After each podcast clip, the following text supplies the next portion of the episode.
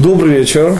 Тема нашей сегодняшней беседы – недельная глава Шмини и задача, которую ставлю перед собой, снова вместе с вами удивиться той совершенно необычной глубине, которой исполнены все слова Торы.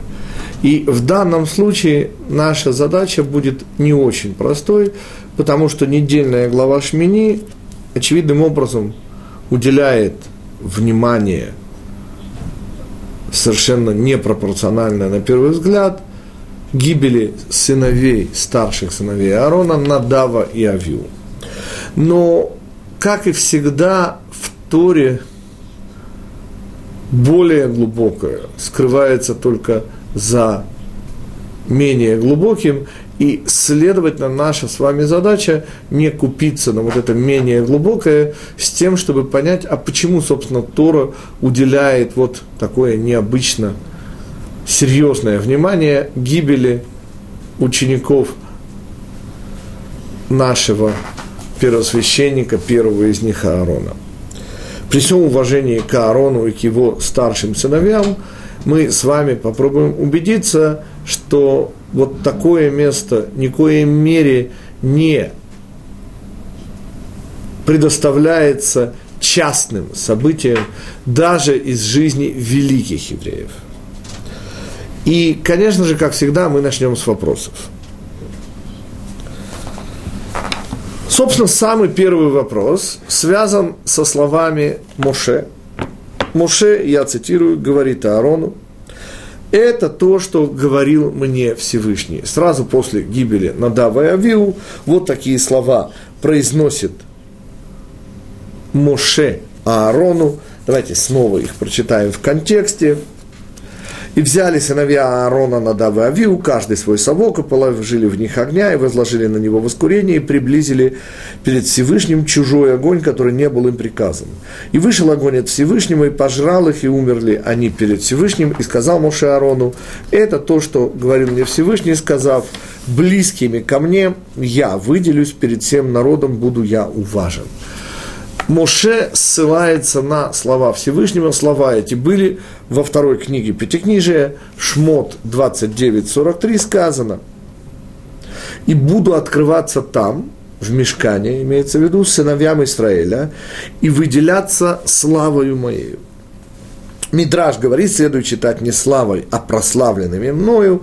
И Раши приводит этот Мидраж, сказал Моше Арону, я пребывал в уверенности, что выделится дом предназначенным ему, полагал, что через меня или тебя, а сейчас вижу я, что они выше тебя и меня. И вот эти слова практически есть ключик к этой весьма-весьма непростой истории, где за глубоким скрывается, как мы сейчас увидим с вами, сверхглубокое. Как это, простите, выше меня и тебя? Получается, что Надав и Авиу, на первый взгляд, выше, чем Уше и Аарон. Но, простите, опять же, при всем уважении, этого не может быть, потому что не может быть никогда. В особенности подливают масло в огонь наши мудрецы, их мнение приводит Раши, говорит Раби Илиэзер и Раби Ишмаэль, и каждый объясняет гибель Надава и Авиу по-своему. Раби Илиэзер объясняет, что они преподали Аллаху перед учителем своим и нашим Моше. Мнение же Раби Ишмаэля вообще удивительно, они, извините, на веселе, то есть пьяными, вошли в Кодыша Кодыши. Так или иначе, мы воспользуемся тем незыблемым правилом, которое сформулировал мне мой учитель, а именно, что когда мудрецы по-разному объясняют одно и то же место на уровне Мидраша, то это просто разные стороны одного и того же объяснения. Тем самым нам с вами нужно понять, каким образом преподавание Аллахи является причиной для, простите, смертной казни. И точно так же на веселе, то есть пьяными, на давы авиву, господа. В конце концов, речь не идет, простите, о России, и на давы авиву, простите, не пьяные прохожие. Таким образом, я хочу прибавить к двум мнение мудрецов, еще и удивительное третье мнение. Сказали Надава и Авиу друг другу, когда уже умрут эти старики, речь идет о Муше и Аароне, и мы уже говорит, будем вместо них. Понятно, что Мидраш мудрецов не пытается передать нам ничего тривиального и буквального. И у нас есть уже три, соответственно, мнения, которые, как объясняет мой учитель Рамойша Франк, от имени своего учителя Рамойша Шапира, сводятся, естественно, к одному. Так, простите, как сводятся? Мы, наверное, начнем с самого простого. Понимаете, любой мидраж всегда содержит некую шероховатость.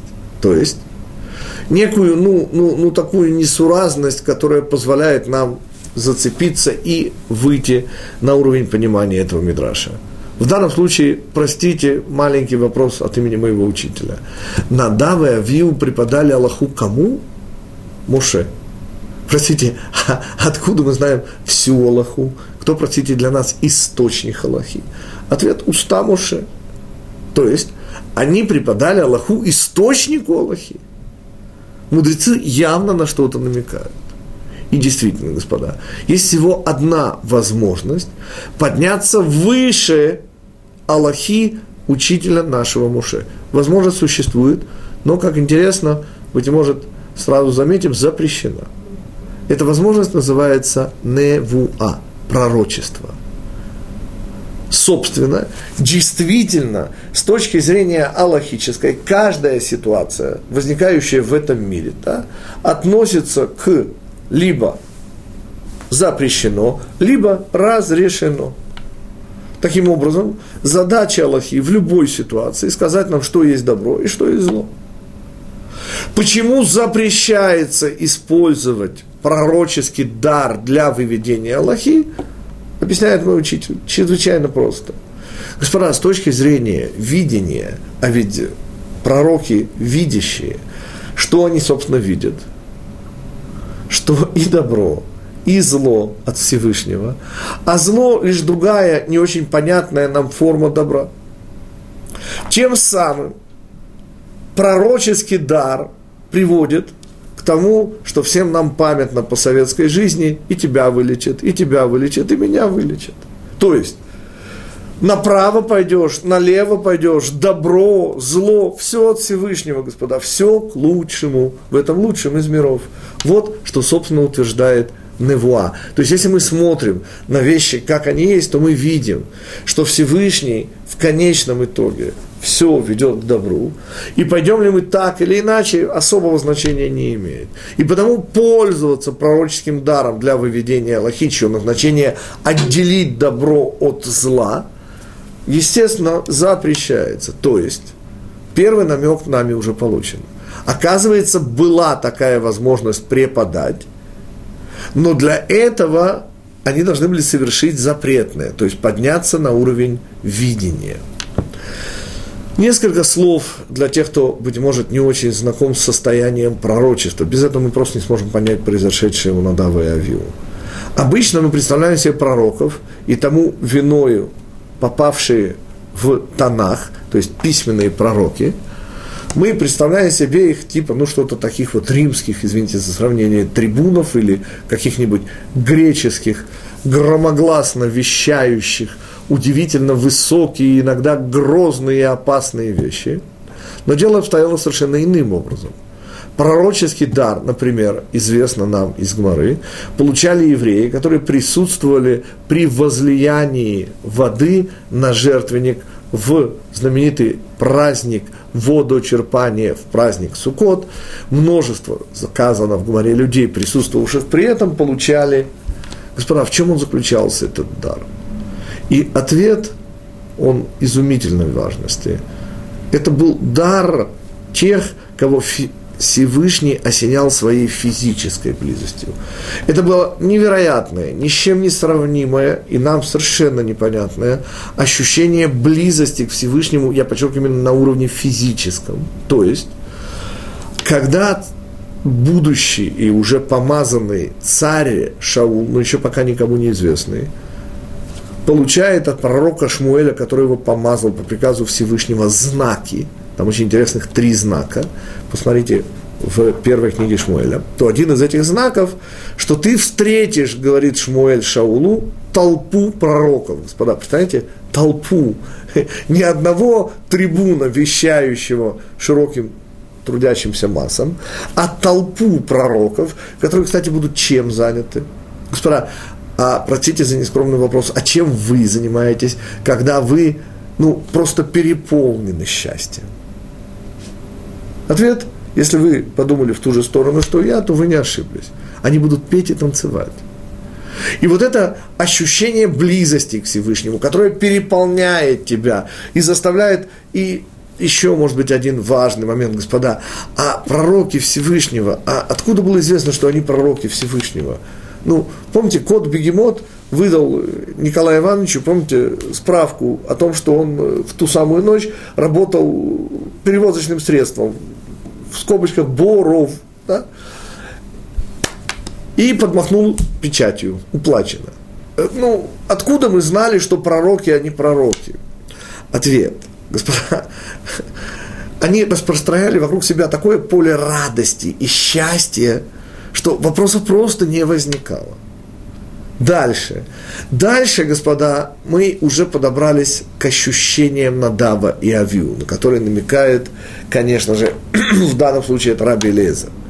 Понимаете, они поднялись на уровень пророчества, и ничто божественное не было им чуждо. Теперь я уже готов сразиться с мнением раби Ишмаэля. Понимаете? Опьяненный радостью, опьяненный счастьем.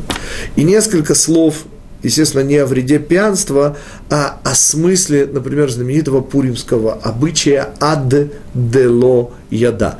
Как вы помните, в соответствии с еврейской традицией, и Маараль советует это делать, снова подчеркиваю, исключительно духовно высоким людям. То есть, э, если вы не страдаете от излишней гордыни, то это не для нас с вами. Что делать? Идея вина, говорят мудрецы, нихнас яин и отца сот.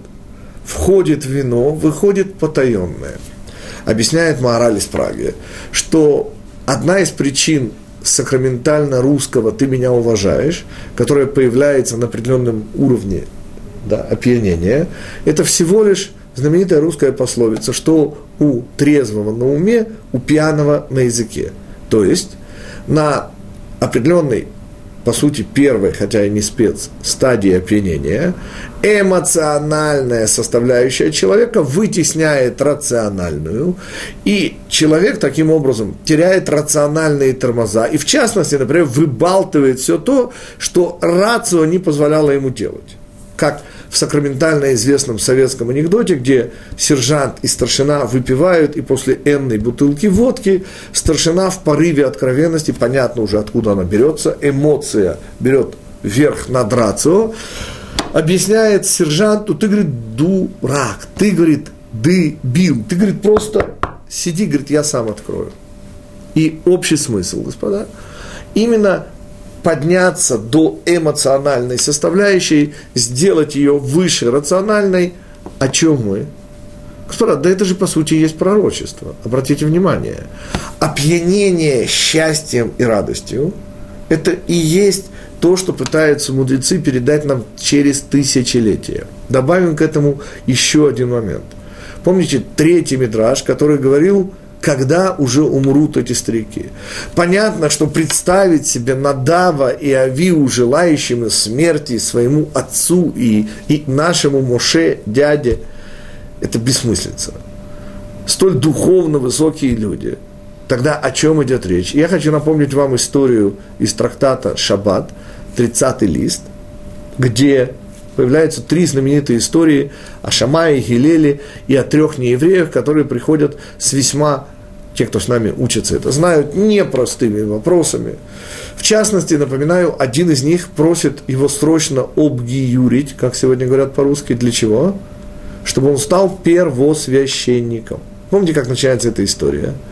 Идущий по дороге, конечно, имеется в виду жизненный путь.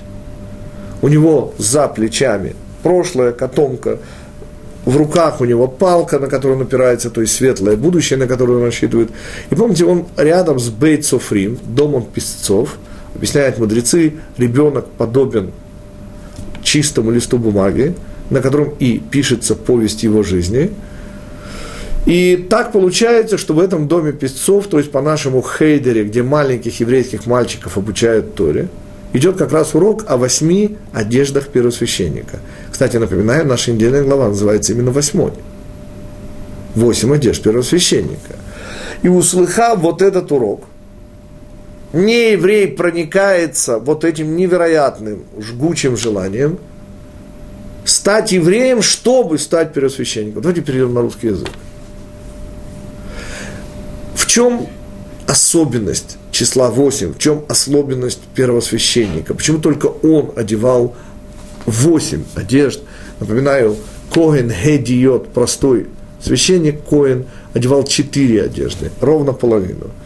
Ответ – Коин был тем, кто не просто олицетворял поколение, царь тоже олицетворял поколение, но Коин был тем, про которого красивейший Мидраш, мы его сейчас не будем объяснять, мамы осужденных за непредумышленное убийство шили, да, мама, я прошу прощения, первосвященника, шила носки шерстяные вязала и посылала осужденным за непредумышленное убийство, чтобы те не молились о смерти первосвященника. Красивейший мидраж, те, кто немножко учили Кабалу, господа, обратите внимание, обратность света и сосудов. Или в моем переводе на русский язык, если вы хотите, чтобы вам было тепло, чтобы ваша голова ощутила тепло, не надо совать ее в камин, лучше придвинуть к нему ноги. Отсюда шерстяные носки, первосвященник был головой нашего народа. Понимаете, смена первосвященника меняла всю иерархию. И те, кто были в самом низу, Всевышний использовал их как орудие непредумышленного убийства. Господа, вдумайтесь в это. Не дай Бог. Когда человек убивает, и у него есть причины, понимаете, его можно убить и спасти неким образом – но когда человека используют в кавычках в темную, он даже не понимает из-за чего. Он совершает непредумышленное убийство совершенно постороннего, незнакомого ему человека. Вы понимаете, что это значит? Что Всевышний взял и использовал, не про нас будет сказано, этого человека как орудие убийства, как какую-то змею, как какой-то камень, который падает с неба. В результате этот человек становится еврейской иерархии в самом низу. И смена Коина приводит к изменению всей иерархии, и тогда меняется первосвященник, меняется вся ситуация в народе. Итак, главный вывод для нас с вами, для нашей главы и для поступка Надава и Авиу.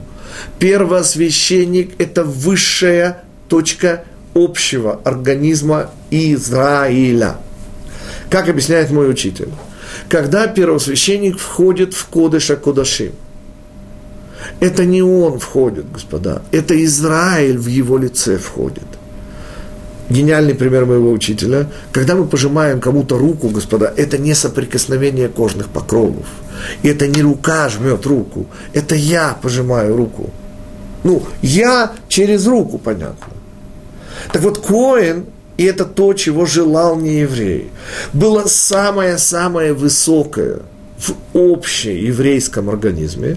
И вот эта самая высокая как бы макушка, вот это самое высокое в еврейском народе входило в соприкосновение со Всевышним, со его божественным светом со шхиной. Я напомню только одну подробность, мы ее учим с вами каждый раз в Йом-Кипур, говоря о работе первосвященника в храме. Помните, господа, 26 часов поста, и мало нам не кажется. А что делали в кавычках ненормальные евреи во времена второго храма? Помните? Они стали на улицах еще 5-6 часов, не отправляясь домой пить и есть, чтобы увидеть лицо первосвященника, который вышел блипега, без всякого изъяна, после встречи со Всевышним. Чтобы увидеть то, что отражало, то, что несло в себе это божественное – это неземное счастье. Ради того, чтобы это только увидеть, люди стояли на улице жаждущие и голодные еще 5-6 часов. Потому что Коин шел через толпу, все хотели на него увидеть, дотронуться, посмотреть, поцеловать полу его хитона. Следующий шаг. Мы понемножку начинаем понимать, на что намекают нам наши мудрецы. Так же, как нееврей желал максимальной близости к Всевышнему. Господа, ну иначе зачем нееврею становиться евреем, объясните мне. В конце концов, нееврей, хороший человек, прекрасный человек, да, исполняющий семь принципов для сыновей Ноаха. Праведник. Ну, что, что, собственно, движет им, когда он становится евреем? И ответ приблизительно тоже, чем были движимы Надав и Авиу. Безудержное, невероятное желание приблизиться к Всевышнему и обрести вот это удивительное счастье близости к Творцу, которое получали пророки в виде пророчества или первосвященник, который в самое выделенное время Йома Кипурим заходил в самое выделенное место – да, и совершал самое высокое из действий в храме акторат кторит, то есть воскурение. На иврите, кстати, кто не знает, слово кторит означает связь. Очень интересно, арамейский корень этого слова ктура децайда – команда охотников. Это именно соединение. Теперь у нас более-менее вырисовывается уже нормальная картинка. Надав и Авигу – очевидно, были виновны в кавычках. В чем? В излишнем, безудержном желании близости к Всевышнему. Я чуть-чуть делаю маленькую тайм-аут возьму у сюжета, чтобы показать вам красивейший комментарий, очень простенький, очень безыскусный, но то, что называется простой до гениальности. Я его называю «всю власть советом». Дело в том, говорит этот комментарий, я же не помню, у меня в книге написано, кто автор, что Надав и Авиу не посоветовались.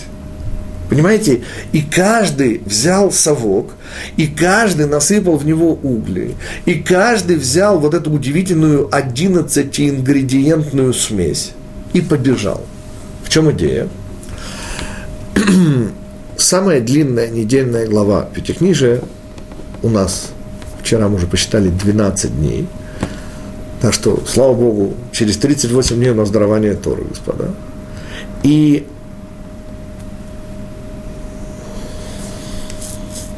так, одну секунду я соскочил с некой идеи. Э, да, так вот, как известно, после дарования Торы у нас было несколько не очень приятных событий, и одно из них – это восстание Короха. Так вот, но еще прежде, сразу вслед за дарованием Торы мы всегда читаем недельную главу Насо. Вторая глава из четвертой книги, самая длинная глава Пятикнижия. Причина, мы показываем, что даже дарование Торы как бы не наполнено нас Торой, и мы жаждем еще, и идет самая длинная глава. Но почему она самая длинная, давайте вспомним. Потому что там 12 раз совершенно одинаковый текст повторяется.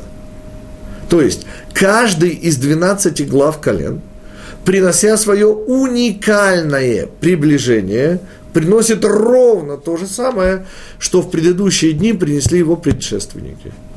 Теперь, зачем 12 раз Тора повторяет одно и то же? Ответ. Да не дай Бог. Да ничего здесь одинакового даже близко нет. Смысл? Ну, вспомните, господа, сколько раз звучало под еврейской хупой сакраментальное «Гарей, ад, мекудеш, этли, кедат». Представьте себе, что юноша, запинаясь от волнения, произносит эти слова. И кто-то, желая его успокоить, говорит ему, да ты расслабься, да ты не волнуйся, да уже миллионы до тебя говорили эти слова. Господа, он никого не повторяет, вы не поняли его половинка стоит перед ним. Она уникальна, так же, как уникален он и его слова. А то, что внешне это выглядит одинаково, господа, ну, никакое сходство. Следующий шаг. Понимаете, для чего Тора тратит столько слов одинаковых – чтобы показать, что нет одинаковых слов, что содержание у этих внешне одинаковых слов совершенно сугубо личное. К чему я подвожу? Что Надав и Авиу, не посоветовавшись друг с другом, приходят к одному и тому же действию. А если бы посоветовались, то знаете, что обнаружили? Что, наверное, это не стоит делать. А почему? А потому что число первосвященников у евреев всегда было один. И не могло быть два. Понимаете, если бы Надав и Авиу рассказали бы друг другу о своих намерениях, то они бы их не реализовали. Почему? Потому что оказалось, что они оба независимо друг от друга, не советуясь, пришли к одному и тому же желанию. Но этот поступок разрешен только первосвященнику, а их двое. Чему мы подходим? Мы более или менее подходим к первому объяснению. И я сразу напоминаю, что было сказано в начале нашей беседы. Что за глубоким объяснением того, что произошло с Надавом и Авиу, скрывается сверхглубокое. И глубокое – это только начало того, что будет еще интереснее и глубже. Итак, наше более-менее первое понимание, сказанного мудрецами, звучит так. Надав и Авиу очевиднейшим образом стремились к максимальной близости к Всевышнему.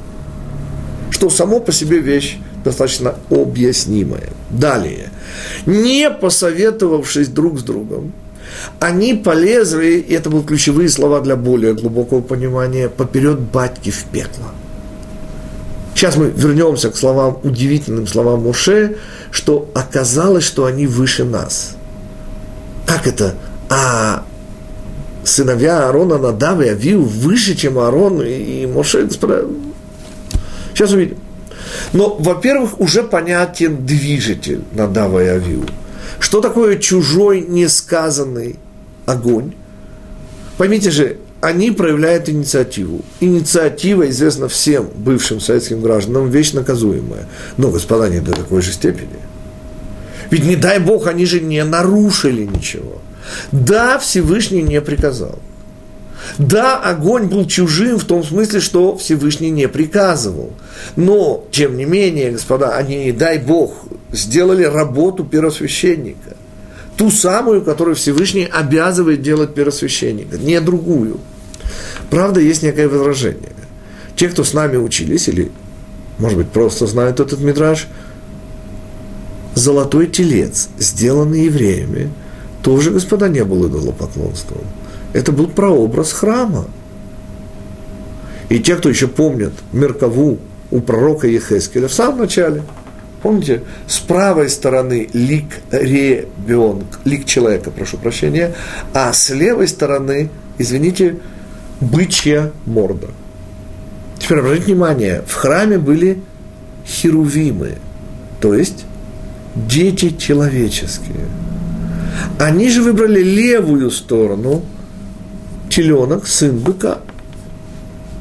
То есть весь криминал, и это приводит Раши в Китиса, там, где евреи делают тельца, что если бы евреи не сделали тельца, то Моше принес бы им от имени Всевышнего приказ сделать храм.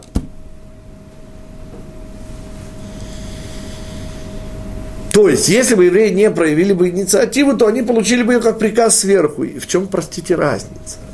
Сейчас увидим. Но вначале подведем итог первому приближению к тайнам этой истории. Итак, Надава и Авиу, об этом говорят все три Мидраша, поднимаются на немыслимый для нас с вами уровень, уровень пророчества, уровень опьянения радостью и счастьем, уровень неудержимого желания близости к Всевышнему. То есть, когда уже умрут эти старики, когда мы будем еще ближе к Всевышнему, чем сейчас – так вот, я хочу вспомнить по этому поводу восстание Короха, и не самого Короха, и даже не Она Бен Пелета и его жену. Я хочу сейчас вспомнить тех, кто пошли за Корохом, господа. Это были лучшие люди Израиля. 250, говорит Мидраж, глав Сангедринов. Но я хочу напомнить деталь, которая обычно ускользает от нашего внимания. Господа, а что с ним произошло, кстати? Ответ удивительный. Они не погибают, как корах во сообщники, их не глотает земля. Они погибают по-другому. Как? Они берут, господа, обратите внимание, параллельность, совочки, помните? Каждый из них, но это уже было после Надава и Авиу. И я подозреваю, что главы Сангедринов прекрасно понимали, что они идут на смерть. Так как же, господа? Ответ. Иногда душа, я понимаю, что нам с вами, людям материальным, это тяжело понять, но по ассоциации, господа. Душа так рвется к Всевышнему, что мы за ценой уже не стоим. То есть вот это невероятное желание соединиться приходит к тому, что произошло с Надавом и Авиу. Душа просто покидает. Помните, что нам говорят? Что их внешнее осталось, внутреннее было выжжено огнем. Огонь, кстати, в Торе, вспомните Синайское откровение, это символ духовности – то есть вот это вот удивительное, трепетное желание соединиться со Всевышним привело к тому, что принципиально запрещено. Не для того душа связывается с телом, чтобы оставить его ради близости с Всевышним. Извините, душа, пока она не связывается с телом, находится в этой близости. А раз она спускается сюда, то это для чего-то надо. И вовсе не разрешается вот так кидать тело ради воссоединения души со Всевышним. Вот если бы Надав и Авиу захватили бы тело с собой. И вот здесь я хочу вспомнить удивительные слова, которые произносит во второй книге Пятикнижия Всевышний на просьбу Моше раскрыться, показаться. Так вот, в Торе, как вы знаете, нет прошлого, настоящего и будущего. И в данном случае, говорят мудрецы, речь идет о хронологии уже после первого Ниссана. Да? И что, помните, Всевышний раскрывается только сзади. Я сейчас не буду объяснять эти удивительно красивые символы, что значит открывается сзади, но звучит там удивительное определение. Ло Ирани Адам Вахай не может увидеть меня человек и остаться в живых. Откуда мы это знаем? Надав и Авиу. Господа, напоминаю вам, почему глава называется Шмини, восьмой. Потому что семь дней Моше собирает и разбирает мешкан. На восьмой день он, собрав его, помазал коинов на их работу – и вот здесь первое задействование храма. Я приведу маленький пример. Недельная глава Беха Алотха, третья глава, четвертая книга. После приближений глав колен Аарон получает приказ зажечь впервые минору. Написано, и сделал Аарон так. Араши пишет, хвала Аарону. Не понял чем хвала Аарону? Что он сделал так, как предписал Всевышний? Ответ – да. Поясним. Без упоминания имени рассказывают об одном знаменитейшем еврейском праведнике, который собрал лулав, адас и э, э, ну, иву, араву, так? Ему оставалось взять и трог. И он сконцентрировавшись, протягивает руку за этрогом. Если можете только представить, что происходит в высших мирах. И что делает? Разбивает стекло, за которым был этрог.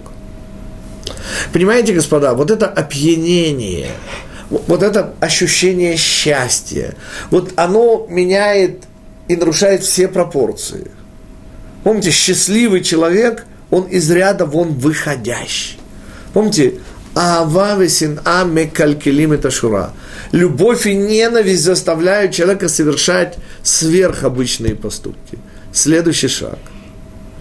Когда Аарон впервые идет зажигать минору, чей свет и в первом даже храме еще, был явно видно и прослеживался, что источник его Всевышний, то Аарон от вот этого переполненности чувствами, не дай Бог, мог минору просто, не дай Бог, столкнуть, уронить. И потому хвала Аарону, что он не дает вот этому эмоциональному опьянению, вот этому ощущению счастья, осознание величия этой минуты, переполняющему его, не дает ему сбить себя с панталыку. Еще раз. Надав и Авиу переполнены, опьянены счастьем и радостью. Но оказывается, не только они, господа. И вот этот достаточно глубокий уровень восприятия того, что они сделали, скрывает куда более глубокий уровень, и мы к нему уже приблизились.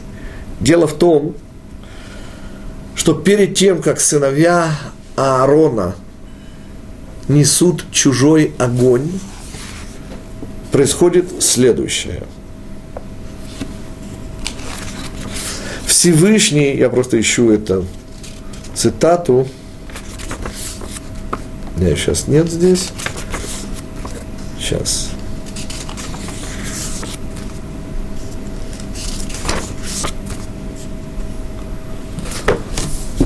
Без цитаты. Всевышний впервые задействован храм, восьмой день, первая Ниссана, ровно почти год исхода из Египта, и спускает Всевышний огонь с неба, который сверху пожирает жертву на жертвеннике. В Яруну, это как раз тот самый посук, предложение перед, и взяли Надав и Авиу. В Яруну Колаам, и возликовал весь народ. То есть, я пытаюсь возбудить у вас в памяти по ассоциации удивительное веселье и пляску. Помните вокруг Золотого Тельца? Веселится и ликует весь народ.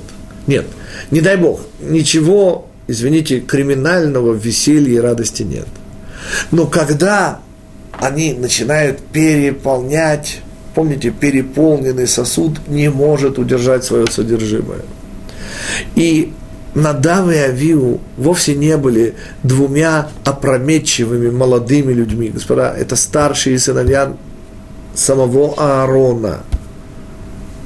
Они были теми, кто выразили общие чаяния всего народа.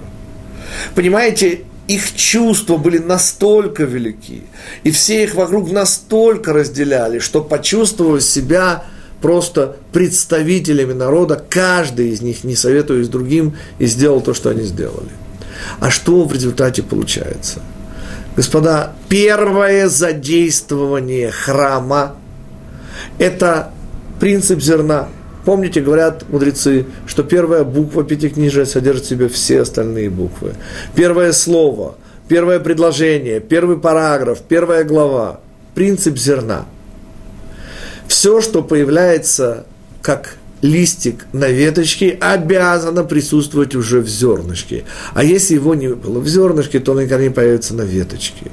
Следовательно, первое задействование храма – это максимальный уровень близости, доступный нам через храм.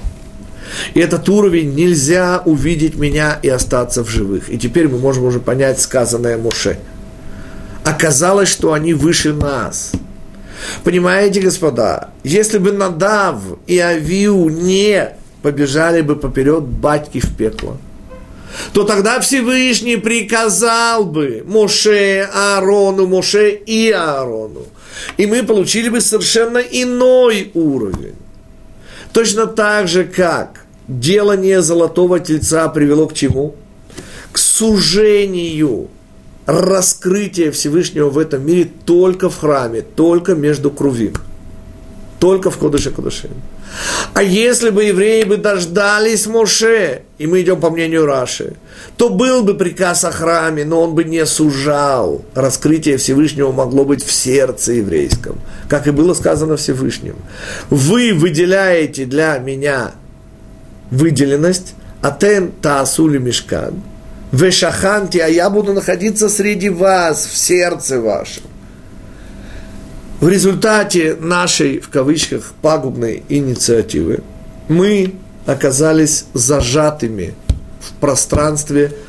Раскрытие Всевышнего ограничивается только храмом, только Иерусалимским храмом. Напомню, что когда был воздвигнут Иерусалимский храм, бамот по всему Израилю были запрещены. Теперь только на жертвеннике в храме, теперь только через храм. То, что делает Надава Авиу, господа, приводит к чему? К удивительному запрету. Не во всякое время. Вы слышите, первое задействование храма происходит через Надава и Авиу. Они устанавливают уровень не во всякое время. Нельзя увидеть меня и остаться в живых.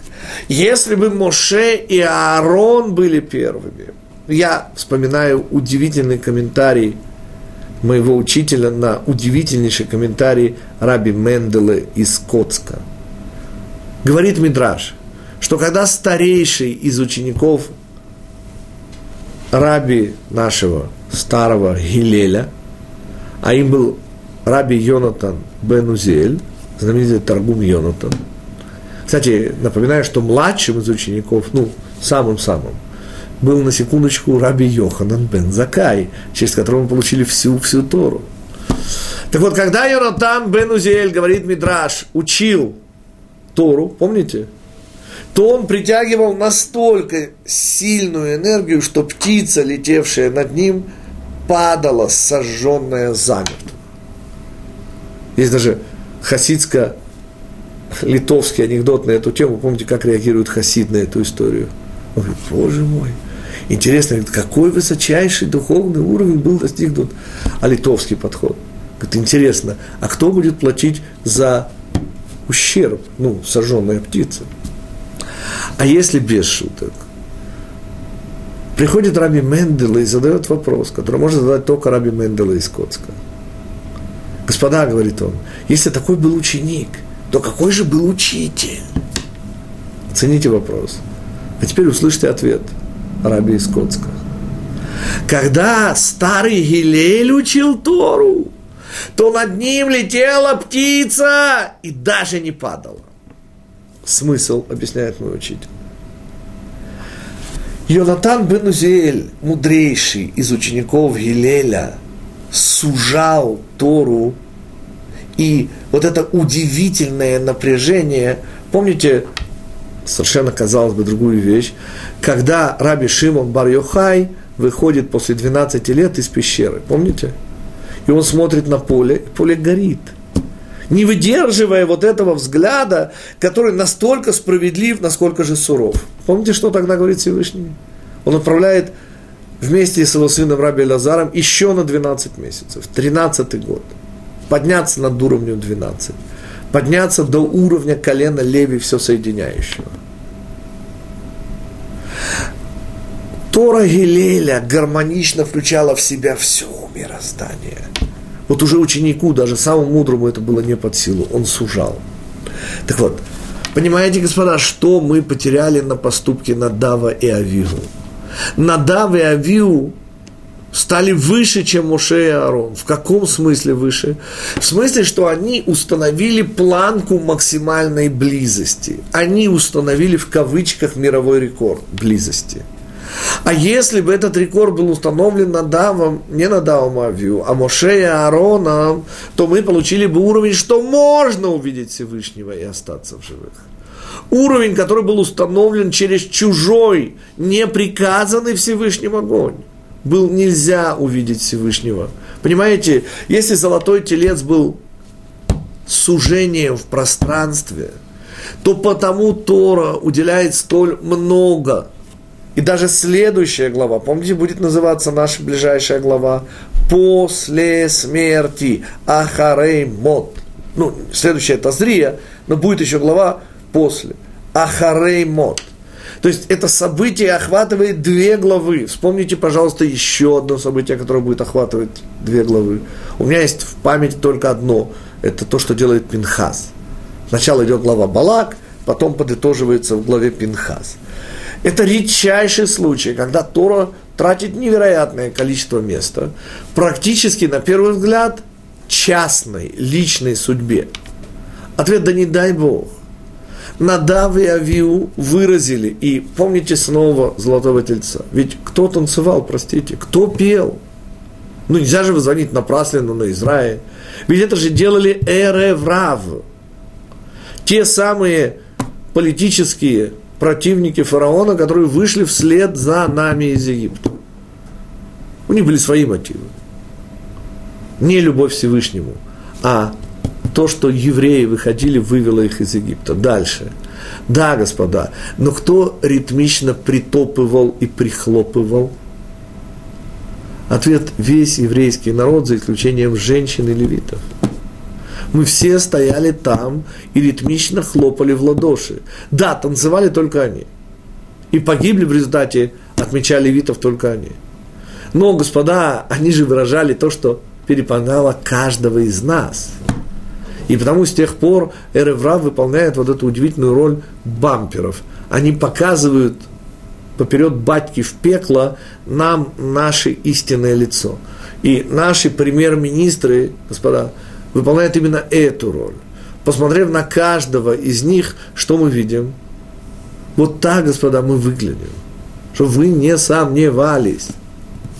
И первым после Гитлера депортацию евреев совершает наш правый премьер-министр Менахем Бегин. Я знаю, что он сделал чего. Я все понимаю, но это на личном уровне, господа. На уровне же государственном, понимаете, чува – это очень личный уровень. Исправление на государственном уровне. А помните нашего еще одного правого премьер-министра, который был следующим, кто депортировал евреев из их домов. О чем идет речь? Все, все, все, это комментарий Вилинского Гаона, наши у кормила стоящие власть имущие относятся именно к тем выразителям наших чаяний снаружи. И в этом их задача, господа, чтобы мы увидели себя, ужаснулись и сделали чего. Понимаете, господа, то, что делает Надав и Авиу, они показывают всему народу, что мы, во-первых, переполнены своими ощущениями, и лишь во-вторых, думаем о Всевышнем и о своих ближних. И потому Надав и Авиу не советуются друг с другом. Они настолько переполнены ощущением невероятной, потрясающей радости, любви и счастья. Они стремятся к столь высокому, понимаете, как тот удивительный праведник, который протянул руку за Этрогом, весь в предвкушении того, что он сейчас будет делать, и разбил стекло. Как Йонатан бен Узель, который, когда учил Тору, тянул к себе такой свет, что птица пролетала, а вот Гилель, господа, и даже не падала. И вот это то, что мы потеряли на поступки Надава и Авигу. И это не частный, не личный их поступок. Это, собственно, и есть второе сокращение присутствия, ощущения присутствия Всевышнего в этом мире. Если через золотого теленка мы произвели сужение ощущения в пространстве, то поступок Надава и Авиу сократил ощущение присутствия Всевышнего во времени. Не во всяком месте, Надава и Авиу не во всякое время. И запрет коинам, да не будет входить коин пьяным, не выполнять свою работу пьяным, господа. Не дай Бог, связано вовсе не с тем, что наши коины выпивали. Речь идет именно, конечно же, об опьянении чувств. Понимаете, очень интересный пример, э, по-моему, это комментарий Раби Шнейрсона, но не гарантирую. Корбан туда. Интереснейший, наверное, из корбанот приближение благодарности – так вот, оказывается, евреи не имели права приносить это, за исключением определенных случаев. Например, еврей, который перешел пустыню, подвергаясь, естественно, опасности, вернувшийся из опасного плавания, это Раши приводит, э, переживший смертельную болезнь, или пришедший из, не дай бог, тюрьмы какой-то гойской, вышедший, вот они приносили курбан туда. А кто еще? Коины. А коины, ответ, всегда могли принести. Понимаете? Вот именно коины, только коин могли всегда, и я, может быть, дам еще один пример. Как вы знаете, вступая в молитву, главную молитву, мы кланяемся. Выходя из нее, предпоследнее, 18-е благословление Модима Анахнулах, мы снова кланяемся. Господа, а в чем проблема? Что, не дай Бог, радикулит – Почему не кланяемся в каждом благословлении. Ну, мы же в конце концов благодарим Всевышнего. Барух, Ата, Шем, почему не кланяемся? Ответ очень малоприятный для всех, для нас. Можно, но только первосвященнику и царю. Объясняют мудрецы, понимаете, мы с вами кланяемся, например, своим желаниям. И потому наши поклоны дорогого не стоят. Понимаете, господа? К сожалению, благодарность наша, поскольку мы зачастую, к сожалению, благодарим за не очень правильные и хорошие вещи, дорогого не стоит. И Корбан туда всегда принимался только от коинов. И у коинов существовала особая опасность. Это была опасность опьянения чувств.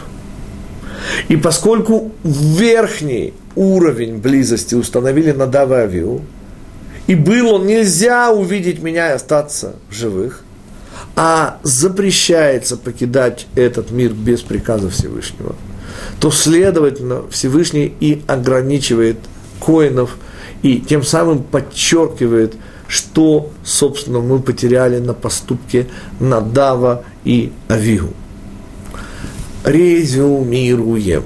Ну, может быть, вопросы прежде. Как всегда, у нас, к сожалению, нет возможности получать ваши вопросы. Так что будем считать, что вы мне их телепатируете, а я, как полагается, хорошему медиуму, их сейчас буду понемножку воспроизводить. Итак, давайте вспомним вопросы, которые мы задали, и которые нам удалось с помощью наших учителей найти ответы. Самый первый из вопросов был – чему, простите, ну чему учит нас история Надава и Авиу? От чего Тора уделяет ей столь большое место? При всем уважении к Аарону, Муше, но все-таки это некое частное. Я приведу маленький пример. Господа, был еврей не менее великий, чем Надав и Авиу. Да? Это был тоже, кстати, племянник Моше, сын Мирьям, Хур. Помните, когда Моше уходил на 40 дней тет-а-тет со Всевышним, то он обращайтесь с вопросами к кому? К Аарону и Хуру. Представляете, господа? Какого уровня был человек? И он погиб при исполнении служебных обязанностей. И при всем величии этого человека, при всем величии его смерти, он пытался предотвратить золотого тельца. Тора не уделяет времени его смерти. Почему? Потому что при всем уважении к праведнику это событие его личной жизни. Это наша утрата – но это не событие вечное. То же, что делают Надав и Авиу, так же, как и содеянное евреями в результате вылившееся в золотого тельца, эти события коренным образом изменившие мир и в конечном итоге приведшие к нашему состоянию. Без понимания этого мы никогда не поймем наше с вами состояние. На удалось, слава Богу, соединить вместе три мидраша и увидеть, что желание Надава Виу занять места, в кавычках, стариков, старейших, мудрейших, это желание быть максимально близкими к Всевышнему, так же, как преподание Аллахи Моше, уровень пророчества, снова мы видим вот это опьянение чувств, ну и, конечно, мнение Раби Ишмаэля о том, что они были нетрезвыми, теперь становится абсолютно понятным, они были абсолютно нетрезвыми, да? у них все потаенное, все эмоциональное восторжествовало над рацио. И основной вывод, я понимаю, что это звучит почти как тост, помните, совершенно гениальный Гайдай, и как бы высоко мы не поднимались, помните, один маленький, совсем маленький птичка, и никогда бы не отрывались от коллектива – так вот, в данном случае Надав и Авиу, к сожалению, вовсе не оторвались от коллектива. Это был наш главный вывод. И это был более глубокий смысл Торы. Тот, который шел за просто глубоким смыслом. Они были выразителями чаяний всего народа. И потому столь страшные результаты. Это не поступок частный Надава и Авиу. Так поступило поколение – и оно, поскольку оно было первым и решило за все последующие поколения. Нельзя увидеть Всевышнего и остаться в живых. В результате Надав и Авиу оказываются, к сожалению, выше, чем Моше и Аарон. Они устанавливают высшую планку, высоту максимальную планки. И тем самым оказывается, что раскрытие Всевышнего в этом мире сужено не только в пространстве, но и во времени, не во всякое время, так же, как до этого в результате Золотого Тельца, только в храме, только между Крувим, Херувимами.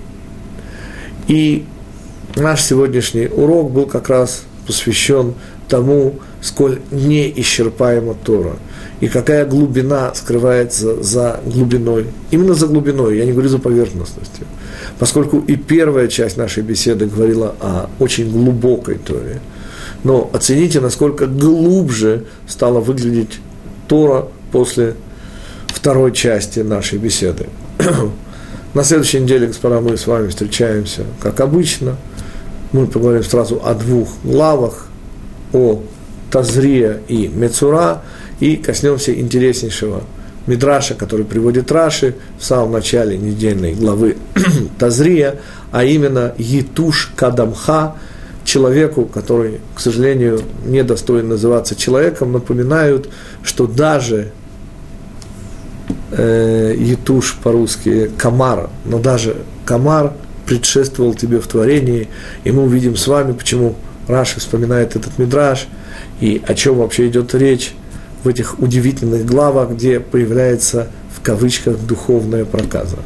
Всего хорошего, до свидания.